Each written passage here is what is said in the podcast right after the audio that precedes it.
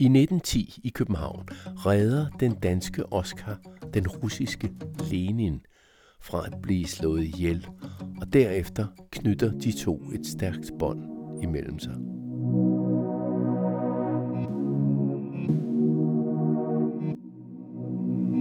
Sådan er udgangspunktet for den historiske spændingsroman Lenins Bodyguard, og med den i hånden har jeg mødt forfatteren Leif Davidsen til en snak både om romanen og om den virkelige historie bag romanen. Han foreslog, at vi skulle mødes i den smukke have bag det kongelige bibliotek i København.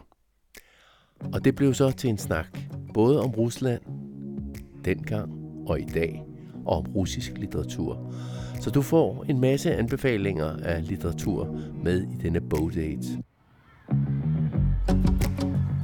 Velkommen til Bogdate, en podcast fra Københavns Biblioteker. Mit navn er Claus Vitus. Hvorfor sidder vi her i, øh, i haven ved det kongelige bibliotek? Fordi det er en lokalitet, som øh, optræder ikke helt samme måde, fordi det er nogle år siden, men det var her, som Lenin han gik, dengang han opholdt sig i Danmark, og, og sad her inde bag ved os på plads nummer 9 i det kongelige biblioteks gamle læsesal. Så han gik forbi her hver dag ind af den gamle hoveddør og satte sig op og studerede den danske andelsbevægelse. Så, så det er derfor, vi sidder her, som er øh, et historisk sted, hvor jeg også gik rundt og snusede for at finde ud af, hvor jeg kunne lade Lenin overfalde i sin tid. Men overfaldet og for sin sags skyld også andelsbevægelsen kommer vi tilbage til, fordi jeg vil lige spole os et andet sted hen i København. Vesterbrogade 112. Der er vi jo ikke endnu, men hvordan lød der øh, og hvor lugtede der i København i 1910 ud for Vesterbrogade 112 eller i baghuset? Det var jo stadigvæk en meget, meget trafikeret gade, og især var den trafikeret om morgenen og om aftenen, hvor alle bønderne fra oplandet, de kom ind igennem der med deres varer og deres kvæg og alt muligt for at sælge det på markedet. Det var blevet lidt pænere, fordi man havde haft en stor koleraepidemi, og derfor havde man lavet kødbyen, så de kunne ikke stå og slagte i baggårdene, som de ellers havde gjort før i tiden. Men øh, hvis man besøger Vesterbrogade 112 i dag, så ser der lyst og pænt, pænt ud, fordi et par af de store huse er revet ned, og baggården er ikke på samme måde. Men der boede Lenin i et par måneder i et meget beskedent luci øh, øh, ud til Vesterbrogade, der også dengang var en meget travl gade. Og så gik han stort set hver dag fra sit beskidende logi de 2,2 kilometer, herover til det kongelige bibliotek for at, at studere. Han kunne jo, man kan sige meget skidt om ham, men der var en ting, jeg har til fælles med ham. Øh, han og jeg kan ikke se et bibliotek, uden vi går ind i det. Han elskede biblioteker, og var, han var ikke sær, særlig glad for danskerne. Vi var nogle øh, øh, forvirrede skildpadder, mente han, men han var meget glad for det kongelige bibliotek og for bibliotekarerne, som var til stor hjælp, sagde han. Ja, og, og hvorfor studerede han andelsbevægelsen i 1910? Altså, det var vel ikke kun derfor, han var her? Nej, han var her oprindeligt i øh, fire dage, hvor den anden internationale holdt deres 8. kongres, hvor alle de store kanoner inden for den socialistiske verdensbevægelse, det var før de var skilt ud i socialdemokrater, socialister og kommunister, der sad de fire dage på et fælderpalæet og øh, diskuterede verdens gang, og at nu skulle alle krige slutte, fordi arbejderne på tværs af alle nationer ville forene sig. Og der var alle de store, der var Lenin, der var Trotsky, der var Karl Liebknecht, der var Rosa Luxemburg og mange andre. Og formanden og mødelederen, det var så vores egen Torvald Stavning, som jo blev den første socialdemokratiske statsminister. Og da de var færdige med at, øh, at snakke der i fire dage, så, øh, så gik alle hver til sit. Men Lenin blev, fordi han havde hørt om den danske andelsbevægelse. Han ville studere den, og øh, skrev også en afhandling om det, hvor han forkastede den, fordi det var ikke socialistisk nok, og slet ikke kommunistisk. Men han beundrede de danske bønders flid og proberhed. Det var noget, han gik meget op i. Så han, han skrev jo mange ting for uden revolutionære tekster. Han var jo sådan meget intellektuel og en, og en forsker i virkeligheden. Så der sad han derinde på plads nummer 9 og, og hver dag og, og studerede og fik bøgerne bragt af de der dygtige bibliotekarer, og øh, han kunne jo ikke dansk, men rigtig meget materiale var på tysk, og det var det fremmesprog, som Lenin talte, det var tysk. Og han var som sagt et par måneder, øh, indtil han så tog op til Stockholm til sin mor, øh, hvor han, som han forgudede overalt på jorden. Og alt det passer jo, og det, og også, det, det bliver også beskrevet i bogen, men, men hvorfor fandt du det forløb egentlig interessant at skrive en bog, som så er fiktiv, fordi nu kommer vi til Oscar Madsen om lidt, Oscar Madsen, som er danskeren, som er hovedpersonen i øh, romanen. Jamen, jeg har faktisk flere år undret mig over, at Lenin, han gik der meget alene. Han, var, han gik jo til biblioteket her, og han gik ud og besøgte Stavning og andre danske socialdemokrater, eller socialister, som de var dengang. Og han, er også, øh, og han gik altid alene. Og det har tit undret mig, at han, øh, at han ikke blev overfaldet, eller at øh, det danske hemmelige politi ikke stak en kniv i maven på ham og smed ham i havnen. Eller især det øh, russiske hemmelige politi, Sarens hemmelige politi, der var i byen, at, at de ikke stak en kniv i maven på ham og smed ham i havnen. Han var eftersøgt, han ville omstyrte sardømmet, han ville omstyrte det danske kongehus, det tyske kejserige. Han var udvist eller gået i eksil fra Rusland efter at have deltaget i en fejlslagen revolution i 1905, og jeg fandt faktisk også ud af, at mens han var her, der var Sarens store lystjagt lå i Københavns Havn, fordi vi havde jo en, en eks, eller en, en kejserinde, en Sarina, der hed Dagmar eller Maria Fjodorovna på russisk, som var datter af Christian 9. og hun var gift, eller mor til den sidste zar, Nikolaj den anden, som på det tidspunkt i 1910 jo er zar i Rusland. Og, øh, men hun var tit i København med det her store skib, og der var over 300 mand ombord, og også øh, hemmelige agenter fra Saren. Danmark og Rusland var meget nære og nært tilknyttet hinanden dengang. Altså, vi var, meget, vi var allierede, så at sige, blandt andet på grund af Dagmar. Så det var helt naturligt, at de kunne have fået fat i ham. Han var selvfølgelig ikke verdenskendt på det tidspunkt, men han var bestemt berygtet i blandt andet de, øh, de danske politikredser, som holdt øje med ham, og i, øh, og i Sarens især. især. Men det skete ikke, og det synes jeg ikke, man kan skrive en roman om. Så jeg lader ham overfalde min bog øh, af to bøller fra Sarens politi, hemmelig politi, og øh, de vil have slået ham ihjel, men så bliver han reddet af det der, som du siger, min fiktive hovedperson, Oscar Madsen, eller Oscar Madsen, Madsen, som er en dansk-amerikaner fra Sønderjylland, der er, der er hjemme i Danmark. Han er stort set lige ankommet til Danmark, da han opdager det her overfald, og han er en mandstype, der ikke lader sådan et, det vil han ikke finde sig i. Så han går over og hjælper Lenin og finder så senere ud af, at det er Lenin, og de, han er russer, og de faktisk bor på samme pensionat. Og det er jo så her i, øh, i haven, at øh, Lenin bliver overfaldet af de to ja. russiske agenter. Ja, den, den er ikke så flot, som den er nu. Den er meget, meget stilfuld. Jeg har altid elsket det her sted, ikke? og som sommeren har fredeligt. Og der var kun en periode, hvor der var Pokémon, hvor det hele blev nærmest smadret, ikke? fordi alle en stod her med deres mobiltelefoner. Men det er jo et dejligt sted. Dengang var det ikke så fint som nu. Der var ikke springvand, der var ikke en statue af kirkegård, der var græs og nogle træer. Og så var der øh, København jo i 1910 var en meget, meget mørk by. Øh, det var ikke sådan, man, man var langsomt begyndt at udskifte de gamle gaslygter med elektricitet, med, med, med gadelygter, der blev drevet af elektricitet. Men ikke her.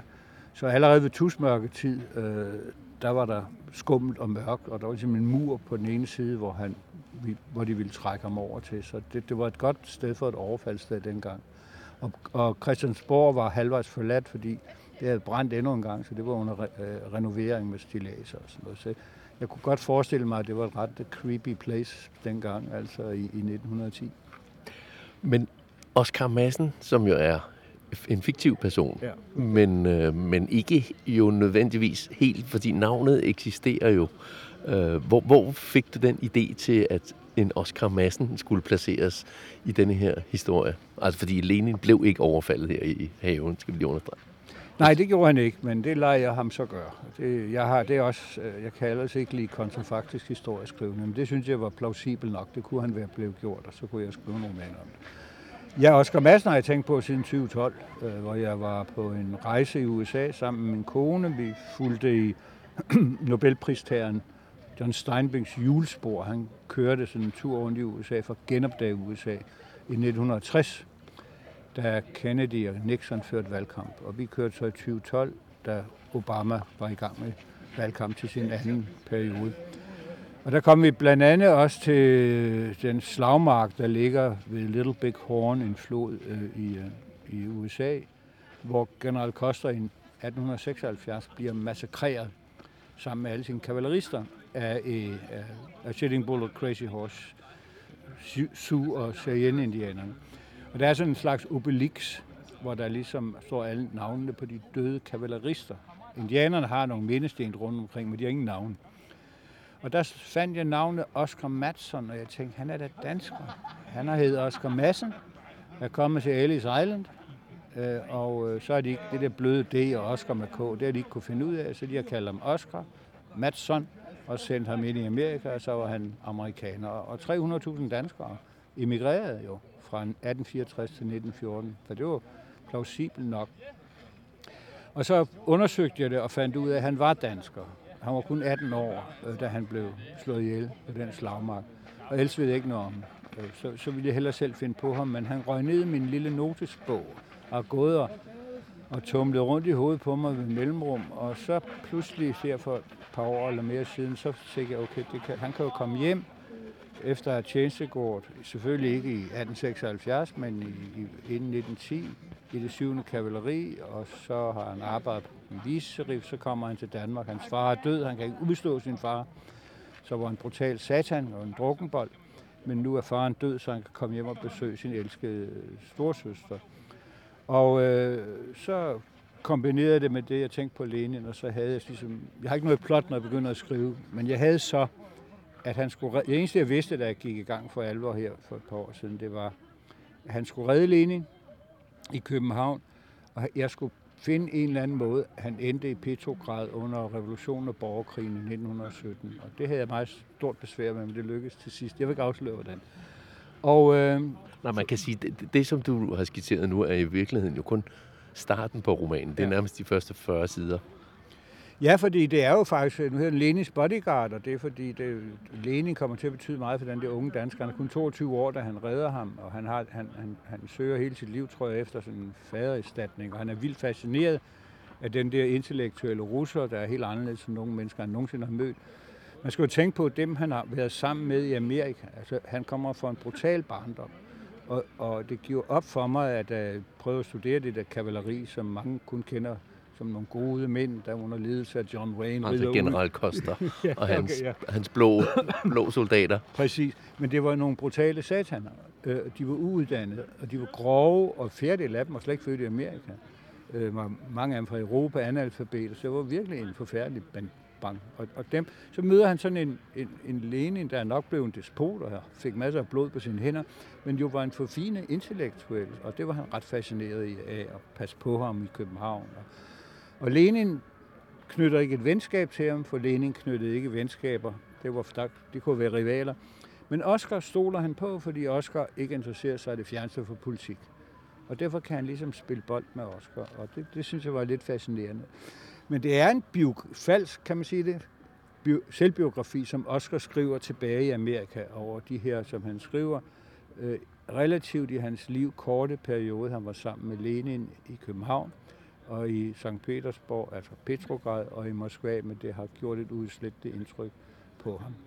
For han tager tilbage til Amerika, efter han har været i Sønderjylland, og så kommer han så til Petrograd, som sagt, i, i 17. Og hvorfor vælger jeg en sønderjyde? Altså, jeg er selv vokset op i Bogens på Nordfyn, og der kunne jeg godt have fundet nogle fattige husmandssteder i starten af, af, af, af 1900-tallet.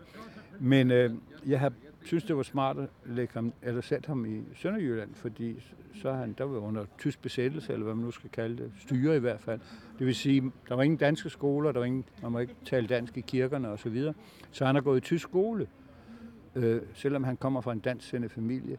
Og det betyder, at han er flydende til tysk, og dermed kan han tale med Lenin, for det var Lenins eneste fremmedsprog. For øvrigt talte alle ordentlige mennesker tysk dengang. Altså engelsk var noget, der kom meget senere. Og derfor gør jeg ham til sønderjyde, og så fandt jeg så ud af, at det var også meget spændende egen at studere. Så. Men nu skriver vi så 2022, og på en øh, forunderlig, men også måske paradoxal måde er fokus på Rusland pludselig blevet øh, helt anderledes. Øh, og det vidste du jo sådan set ikke, da du gik, gik i gang med det her plot, selvom du har skrevet og interesseret dig og rapporteret fra Rusland siden ja, 80'erne. Der har det på, på influeret i virkeligheden på, på romanen på nogen mulig måde? Jamen det tror jeg faktisk, fordi det er jo en historisk roman. Øh, den, den foregår jo derfra omkring 1910 til 1919 stykker. Ikke? Det, det, det er dens tidsramme. Men tanken var egentlig, da jeg endelig satte mig ned og fandt mine notater frem, som jeg havde gjort gennem årene om Lenin og om Oscar og sådan noget, at øh, jeg var blevet ret sådan desillusioneret og fortvivlet i virkeligheden over det, der skete i Rusland. Jeg havde, som så mange andre, øh, ret store forhåbninger i 90'erne, hvor det blev meget frit, også kaotisk og fattigt og korrupt, og, men et frit land. Og der var faktisk, øh, det har vi glemt i dag, der var ret store forhåbninger også til Putin, da han kommer til i 2000. Øh, pragmatisk, det kan godt være med KGB, men det var jo eliten og de veluddannede. Han havde omgav sig med liberale folk. Han var, hans mentor var en liberal borgmester i den første folkevalg i St. Petersborg. Og øh, så vi var mange, i hvert fald jeg var ret tænkt, okay, men det land skal jo ikke være fordømt til evig mørke. Altså. De har jo dygtige folk kan de ikke lykkes dem at skabe et normalt civiliseret samfund. Det kunne det så ikke. Og det blev stød gradvist værre og værre og værre. Og sådan omkring 17, 18, 19 stykker, så tænkte jeg, det, det går fuldstændig forkerte vej. Og så begyndte jeg at spekulere over på, at man er nok nødt til at se på den arv, den sovjetiske arv, selvom det er over 30 år siden Sovjetunionen brød sammen. Den ligger tungt. Og de har aldrig haft et opgør med deres fortid. Øh, det, det vil sige, de har aldrig gjort op med, hvorfor millioner og millioner af mennesker er omkommet de, under de 73 års øh, kommunisme. Hvorfor borgerkrigen kostede 15 millioner mennesker i et uhørt brutalitet, både fra de røde side og fra de hvide side. Og hvorfor Stalin jo, det ved alle, hvor mange han myrdede og sendte i lejre, og, og der er jo masser. Og, og, og da de ikke har haft et opgør, jamen så er det svært at komme videre. Jeg tror, at ligesom vesttyskerne havde et opgør med nazitiden, og øh, japanerne med deres militarisme, Sydafrika med sin apartheid. Jeg tror, en nation har brug for, når den er så dækket i blod, at gøre op med det. Men i Rusland er der stort set en bødel i hver familie og et offer i hver familie. Så er det svært at tale sammen.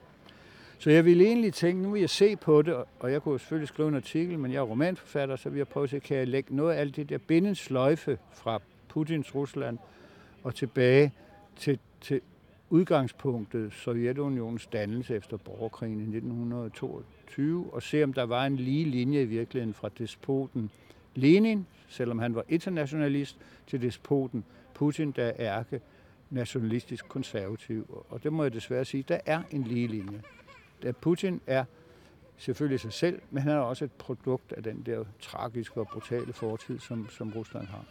Så det var det, der var ikke fordi jeg skal gøre det til sådan en stor filosofisk roman, det er forhåbentlig en spændende roman på mange måder, men det var det, der var min tanke, om, om jeg kunne prøve at finde noget eller en bindesløjfe på den tid. Og det synes jeg faktisk, det lykkedes, og derfor er den desværre, vil jeg sige, blevet aktuel. Fordi man kan læse den og få en vis forståelse af de russiske hærs ufattelige brutalitet i Ukraine, ikke? hvor de jo i øjeblikket, mens du og jeg taler sammen, er ved at bombe deres infrastruktur sønder og sammen i Ukraine og i hele taget er præget af det, som ligger i den russiske måde at føre krig på. Man er ligeglad med modstanderens tab, enten det civile eller militær, men man er også ligeglad med egne tab. Altså 2. verdenskrig kostede 26 millioner russere livet, eller sovjetborgere livet, altså i krig, men 6 millioner bagfronten blev slået ihjel af NKVD, KGB's forløber. Det nævner man ikke i den russiske historieskrivning, og det er faktisk en kriminel handling at sige det i dag. Men alle de omstændigheder, altså hvordan får du øh, i virkeligheden lagt dem ned i, i denne her roman, som i virkeligheden jo handler om Lenin, der stadigvæk, altså der er noget diskussion om, øh, hver gang de kommer ind på demokrati og på den danske, du nævnte det der skildpadde, øh, den, den danske skildpadde-mentalitet, som, som Lenin kalder det over for Oscar Matzan. Altså er det, er det, er det der, du, du har i virkeligheden lagt, lagt de her diskussioner, som har trådet op til i dag? Ja, det kan godt være. Altså, det er fordi, jeg læste jo, at Torvald Stavning og Lene, de kunne overhovedet ikke sammen. Overhovedet ikke. Øh, og det var fordi, øh, at Stavning synes, Lenin var en lille lort for at sige det lige ud, og ikke til at meget, alt for vild. Og Lenin kunne ikke lide Stavning. Dengang skal man tænke på, der var ikke sådan den store forskel ideologisk set mellem en Torvald Stavning og en Lenin på papiret, fordi de var socialister og internationalt tænkende og sådan noget.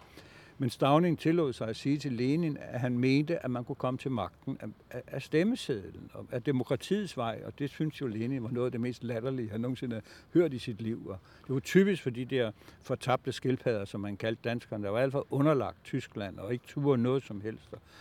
Det stammede fra det der med, at vi var fortabte skildpadder. Han kunne ikke lide brasse, kartofler og spejlæg. Øh, og det vidste hans værtinde nok. Han betalte 5 kroner om måneden for kosten og 10 kroner for værelse. Og så en dag siger hans værtinde til ham af glædestrålen, at hun har lavet forloren skildpadde. Og så væser han tilbage. I danskere kan ikke engang finde ud af at lave en ægte skildpadde. Suppe i er der nogle fortabte skildpadder hele banden. Og så noget har jeg jo fundet frem og læst mig til, og, men meget har jeg jo digtet. Jeg ved ikke, hvordan Lenin talte privat, eller de andre. Trotsky er jo med, Stalin, sådan. Det er jo det er jo forfatterens ret til at bruge sin fantasi. Ikke? så har jeg kunne finde nogle reportager fra tiden, og der må jeg jo så sige, at der er en kønsforskel, hvor en mand som John Reed, som er en stor øh, amerikansk socialist og skrev en bog, der hedder 10 dage, der rystede verden, som er rigtig god stadigvæk, men rigtig meget politik, altså mange proklamationer. Han er den eneste udlænding, og den eneste amerikaner selvfølgelig, der ligger begravet i Kremls røde mur.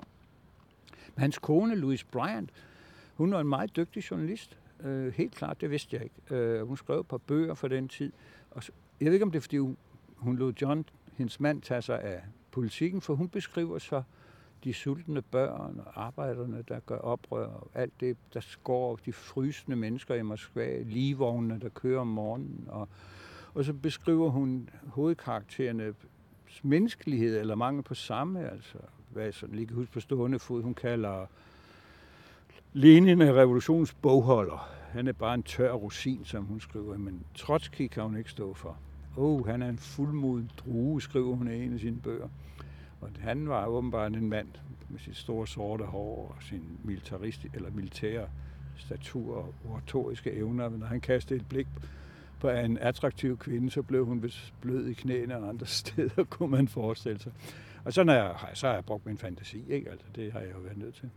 Men apropos fantasi, så er der jo en, en scene, nu sidder vi her i haven ved det ja. kongelige bibliotek, lige ved siden af Københavns Havn, hvor Sarens øh, skib jo lå ja. med øh, Dagmar, dronning Dagmar, og øh, ja, cirka 200 mænd, skriver du. Ja.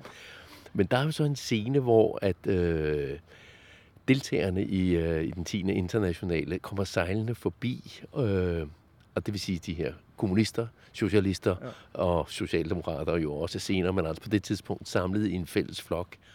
Og så synger de så internationale, mens de sejler forbi, altså som provokation over for Saren og for Sarens skib og, og, og Dagmar. Er det så din fantasi, eller skete det? Nå, det skete, og det skete, og det har været, været fuldstændig fantastisk at overleve, for de var jo rigtig mange nationaliteter, og de sang jo hver for sig den samme melodi, men på hver deres sprog. Så den er rigtig nok. De havde været i Rungstedlund og spist kaffe, eller drikke kaffe og spist kager. Øh, der var en eller anden rig øh, dansk socialist øh, og en tysker, der hed Pabus, der inviterede dem op til Rungstelund, hvor de på en eller anden hvad hedder sådan, sanatorium eller kysthotel eller et eller andet, så de fået kaffe og kager og, og hygge sig, og så sejlede de jo i to chaluper, sejlede de så tilbage til København langs kysten, og da de så sejler forbi Sarens skib, så spontant med Stavning i spidsen faktisk, han står for os sammen med Lenin, der istemmer de internationale. Det har da været helt fantastisk at høre. Undskyld. og sådan har jeg fundet rundt omkring, fordi jeg har talt med museumsfolk og gået på net og bibliotek og sådan fundet forskellige små detaljer. Der er også en anden detalje i bogen, hvor Lenin går tur med en barnevogn, øh, og det gjorde mænd ikke i 1910 øh, i Københavns gader. Men den til synligheden er også rigtigt nok. Det har hans været inde skrevet i et brev til sin søster, tror jeg det er. Så øh, det, det er ikke frit sige. Men der, hvor de går i Tivoli, og hvor de øh, her i København, og hvor de spiser på en beværtning, det er noget, jeg selv har fundet på. Ikke? Øh, og øh, meget af det, der sker i under den brutale borgerkrig, har jeg jo så, altså Lenin overværer en massakre. Det har jeg ikke noget bevis for, at han har gjort. Men der er masser af bevis for, at der var masser af massakre. Og så har jeg så taget en, ikke, for det er en roman, og sagt, den, det skete der, det skete også mange andre steder. At bønderne, øh, at rykkerdisterne tog ud for at konfiskere bøndernes øh, forråd, som de gemte. Fordi de ville ikke betale de lave priser, men bybefolkningen sultede jo, så man sendte dem ud og, og konfiskerede bønderne og korsfæstede præster og skød dem, der satte sig til modværk. Det var en, det var en vildt brutal tid. Så Altså, jeg, det, er ikke, det er en roman og ikke en historisk afhandling. Men indtil nu har jeg faktisk ikke fået historikere, der sådan har sagt, at det er helt forkert, det her.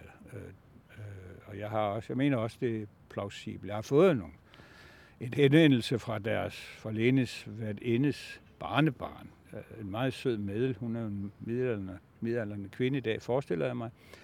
Og hun skriver, at de har mordet så meget i familien over min beskrivelse af Lenis værtinde for deres elskede mormor, da Lenin var der.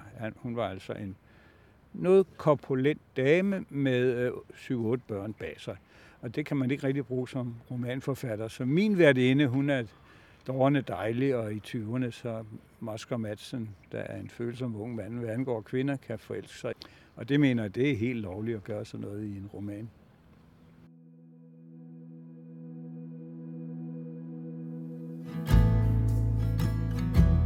Og her en lille bid oplæsning fra Lenins Bodyguard. Det er fra starten af romanen, hvor Lenin og Oscar Madsen kommer hjem til pensionatet efter at Oscar har reddet Lenin fra slagsmålet.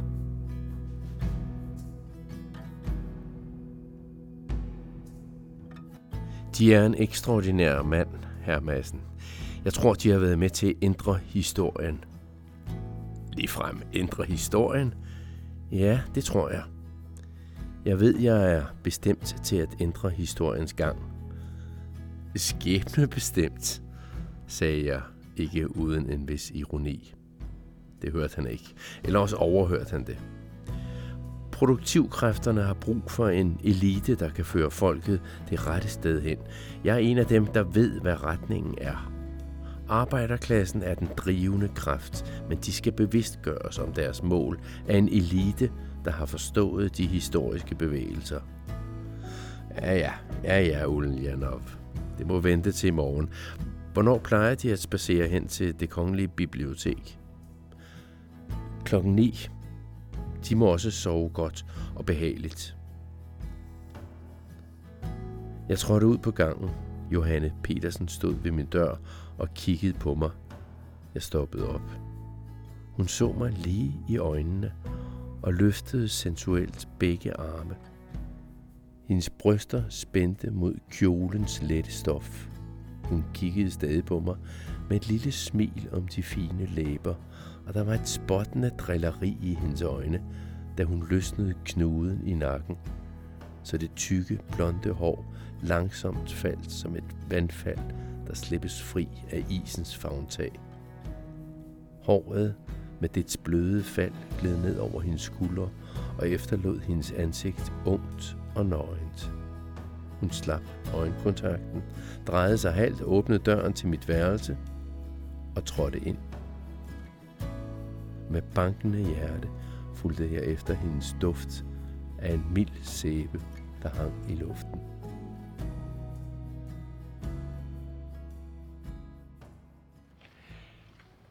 Jeg har også bedt dig om jo at anbefale andet end, nu har vi talt om, om, om din ja. seneste roman, men øh, hvad har du taget med nærmest øh, som anbefaling? Jamen, jeg, jeg synes egentlig, det er svært at anbefale. Der er mange bøger om Rusland og om Sovjetunionen, og, øh, men for at man måske kan få en forståelse af nationen og folket og hvad der er sket, så vil jeg anbefale et, et par ældre bøger øh, kan man roligt sige. Altså, hvis man vil gå ind og, og ligesom forstå også Putin, for det er desværre, for jeg kan også holde den forfatter, øh, men så skal man læse Dostojevski, som jo var en stor, stor forfatter og en fantastisk skribent, men han var også en kristen russisk nationalist. Øh, men det kunne man godt blive klogere af på noget af den bagage, som også en Putin slæber rundt med. Og i samme boldgade tilbage i tiden, så kan man finde den frem, hvis man har læst den en gang før, nemlig Solzhenitsys Gulag Øhavet, som jo er i Stalin-tiden, men er vi på vej derhen igen, øh, og som også siger rigtig meget om den brutalitet, der er i samfundet. Men øh, der er også en meget, meget morsom, eller satirisk bog, og virkelig sjov på mange måder, som hedder Mesteren og Margarita, som er skrevet af Mikhail øh, Bulgakov. Den foregår i 30'erne, i Stalins Moskva. Og øh, det er djævlen, der kommer til Moskva, og det giver mange forstyrrelser, og meget sjov og meget ballade. Den er altså rigtig god. Den var forbudt, og så blev den tilladt, og så var den forbudt igen. Altså man kan jo sige meget ondt det kommunistiske system, Men forfatterne betød noget, de blev altså anmeldt af det øverste organ, politbyrået, ikke? der sad og kiggede på, om den her kunne læses eller ikke læses. Men hvis man også vil være lidt moderne, øh, så er der en forfatter, det her Sergej Lebedev, øh, som, jeg tror den seneste af hans romaner, der er kommet på dansk, den hedder En, en perfekt gift, som er en, en thriller, der sådan kredser omkring det der Novichok og, og, og politiske mor, eller hvad det nu er i det moderne Rusland. Han skriver godt, og det, det er ret spændende bøger. Og så hvis man læser dem, så får man måske interesse for noget mere, for der, der er jo meget, ikke? Øh, og, og man kan kaste sig over. Det, det er jo det, der er det paradoxale med Rusland. Det er en fantastisk kulturnation og en utrolig brutal nation.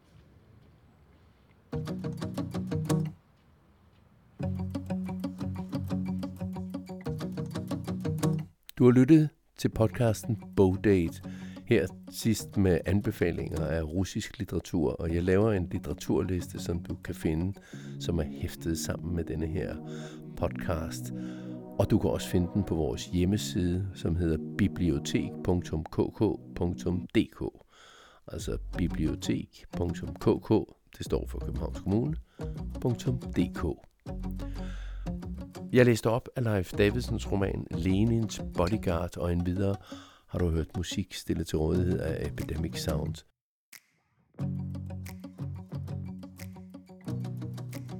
På genhør i den næste bogdate. Jeg hedder Claus Vitus.